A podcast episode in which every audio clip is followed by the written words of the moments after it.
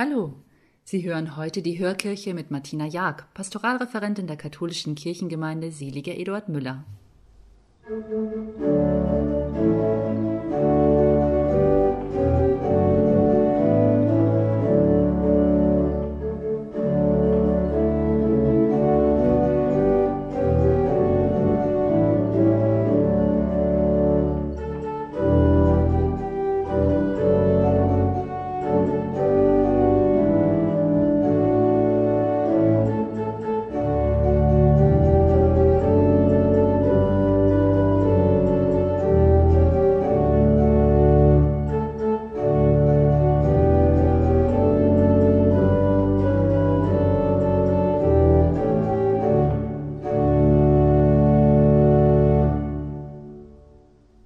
Vielleicht geht es Ihnen so wie mir. Ich habe mir schon oft gewünscht, Jesus persönlich kennengelernt zu haben. Dabei gewesen zu sein, wenn er auftrat, Menschen geheilt hat, wenn er vom Reich Gottes erzählt hat. Ich frage mich dann, ob ich von seinen Worten gepackt worden wäre, ob sie mich überzeugt hätten und ob ich ihm wirklich nachgefolgt wäre. Oder ob ich vielleicht skeptisch geblieben wäre, ihn kritisiert hätte, mich nicht hätte bewegen lassen. Natürlich ist eine solche Zeitreise nicht möglich, und so bleibt uns nur die Möglichkeit, Jesus über die Schriften aus den Evangelien kennenzulernen. Heute nimmt uns der Evangelist Markus mit hinein in die Synagoge von Kapharnaum. Erstmals redet Jesus dort öffentlich und erstaunt seine Mitmenschen. Aus dem heiligen Evangelium nach Markus. In Kapharnaum ging Jesus am Sabbat in die Synagoge und lehrte und die Menschen waren voll Staunen über seine Lehre. Denn er lehrte sie wie einer, der Vollmacht hat, nicht wie die Schriftgelehrten. In ihrer Synagoge war ein Mensch, der von einem unreinen Geist besessen war. Der begann zu schreien. Was haben wir mit dir zu tun, Jesus von Nazareth? Bist du gekommen, um uns ins Verderben zu stürzen? Ich weiß, wer du bist, der Heilige Gottes. Da drohte ihm Jesus, Schweig und verlass ihn. Der unreine Geist zerrte den Mann hin und her und verließ ihn mit lautem Geschrei. Da erschraken alle, und einer fragte den andern, Was ist das? Eine neue Lehre mit Vollmacht. Sogar die unreinen Geister gehorchen seinem Befehl. Und sein Ruf verbreitete sich rasch im ganzen Gebiet von Galiläa.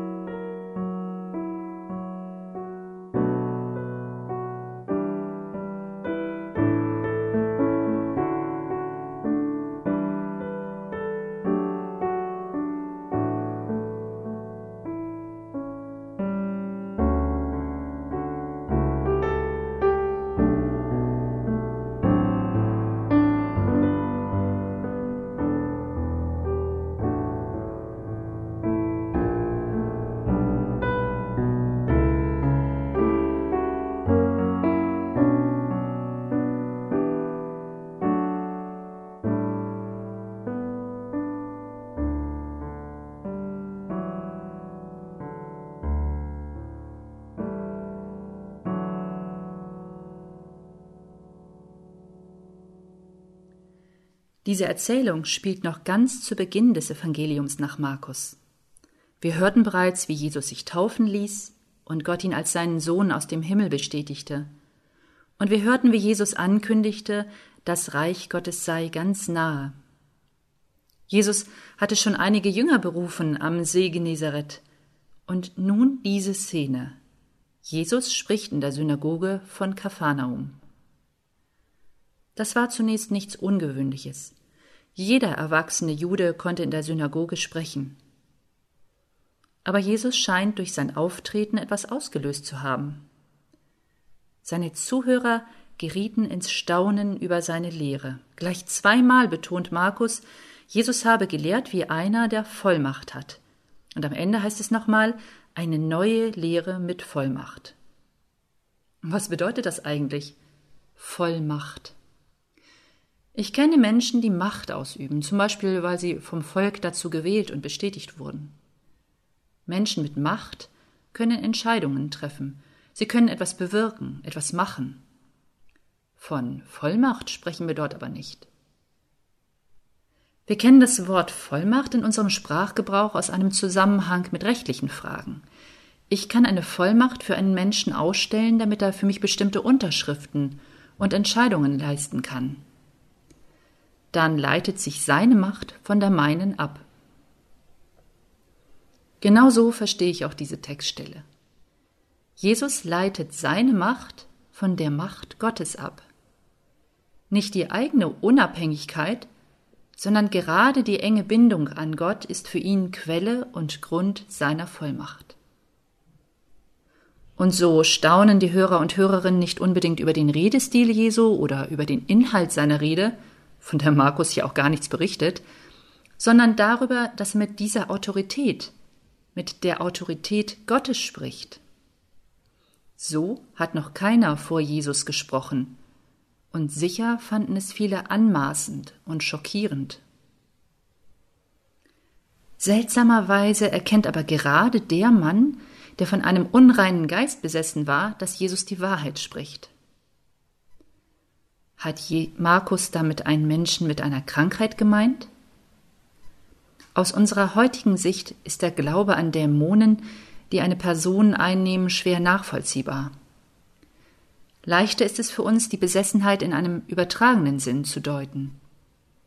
Ein Mensch, der besessen ist, darunter verstehe ich einen Menschen, der nicht frei ist, der unter der Kontrolle einer bösen Macht steht, der besetzt ist von falschen Überzeugungen.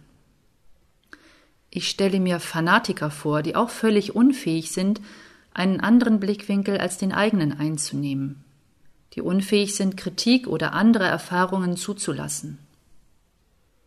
Irgendetwas hat von diesem Mann Besitz ergriffen, so dass er nur noch in seiner eigenen Ideologie gefangen ist. Er sagt, du bist der Heilige Gottes.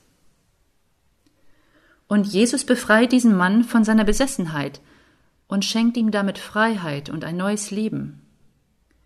Er demonstriert, dass er stärker ist als alle Dämonen, die in unserer Welt schlimmen Schaden einrichten.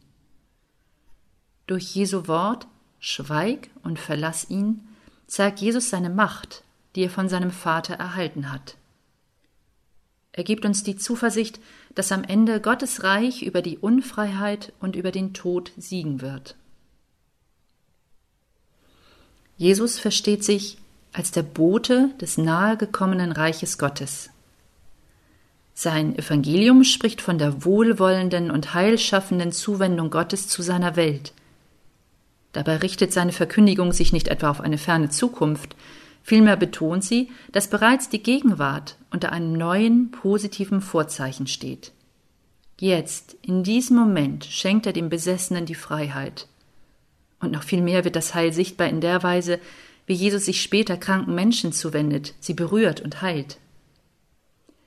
Da er dieses Heil ausdrücklich mit seiner Person verbindet, also den Anspruch erhebt, mit mir ist das Heil angekommen, läuft seine Anwesenheit in der Welt unweigerlich auf eine Konfrontation mit all den Mächten hinaus, die den Menschen klein und abhängig halten wollen. Die Hörerinnen und Hörer in der Synagoge fragten sich, was das alles zu bedeuten habe. Sie verstehen noch nicht oder wollen seine Autorität nicht anerkennen. Der Evangelist Markus fordert uns, die Hörerinnen und Hörer heute, damit heraus, selber Stellung zu dieser Erzählung zu nehmen. Was glaubst du denn, wer Jesus ist? Ist Jesus nur einer, der nun schon vor 2000 Jahren lebte, aber uns heute letztlich nichts mehr zu sagen hat? Nur ein bewunderungswerter, interessanter Mensch mit spannender Vita? Oder erkennen wir, dass Jesus auch zu uns mit Vollmacht spricht? Dass unser Bekenntnis zu ihm entscheidend ist, wenn wir ihm zutrauen, uns zu erlösen? Wenn wir nicht neutral bleiben oder unentschieden, dann wird unser Bekenntnis zu Jesus Einfluss haben auf unser Leben. Es wird uns verwandeln. Ich bin nicht so naiv zu glauben, dass Christen und Christinnen durch ihr Bekenntnis gleich zu besseren Menschen werden, aber ich denke, dass wir uns und unser Leben an den Maßstäben messen, die Jesus uns vorgelebt hat. Und ich hoffe, dass wir ihm im Laufe unseres Lebens immer ähnlicher werden. Ich wünsche Ihnen und mir das Zutrauen, dass Jesus uns befreien und verwandeln kann.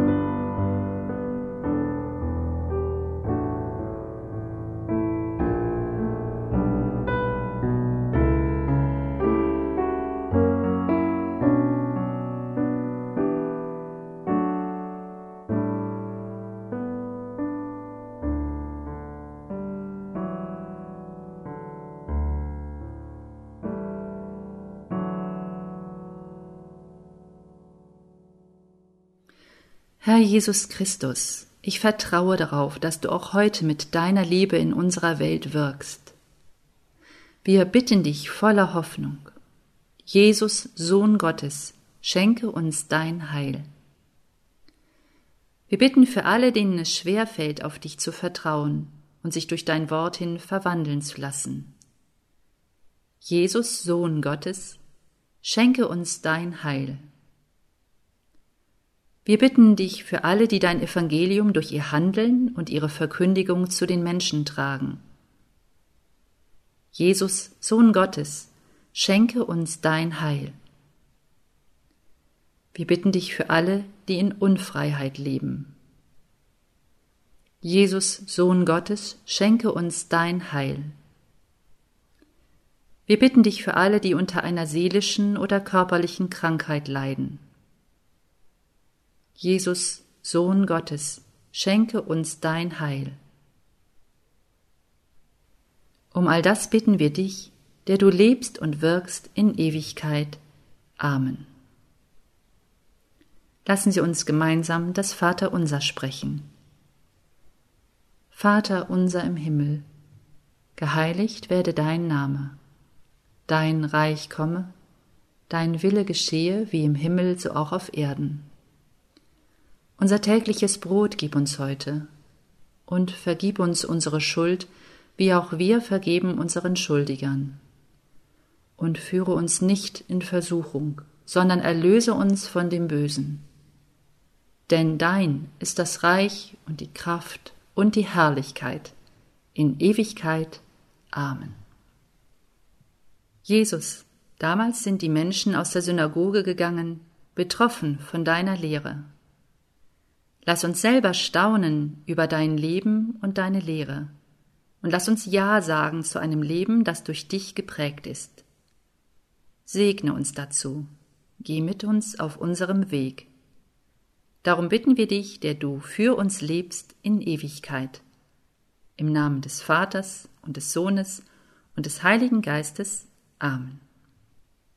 Vielen Dank für das Zuhören und Mitbeten. Gerne hören wir Ihre Kritik oder Ihr Lob.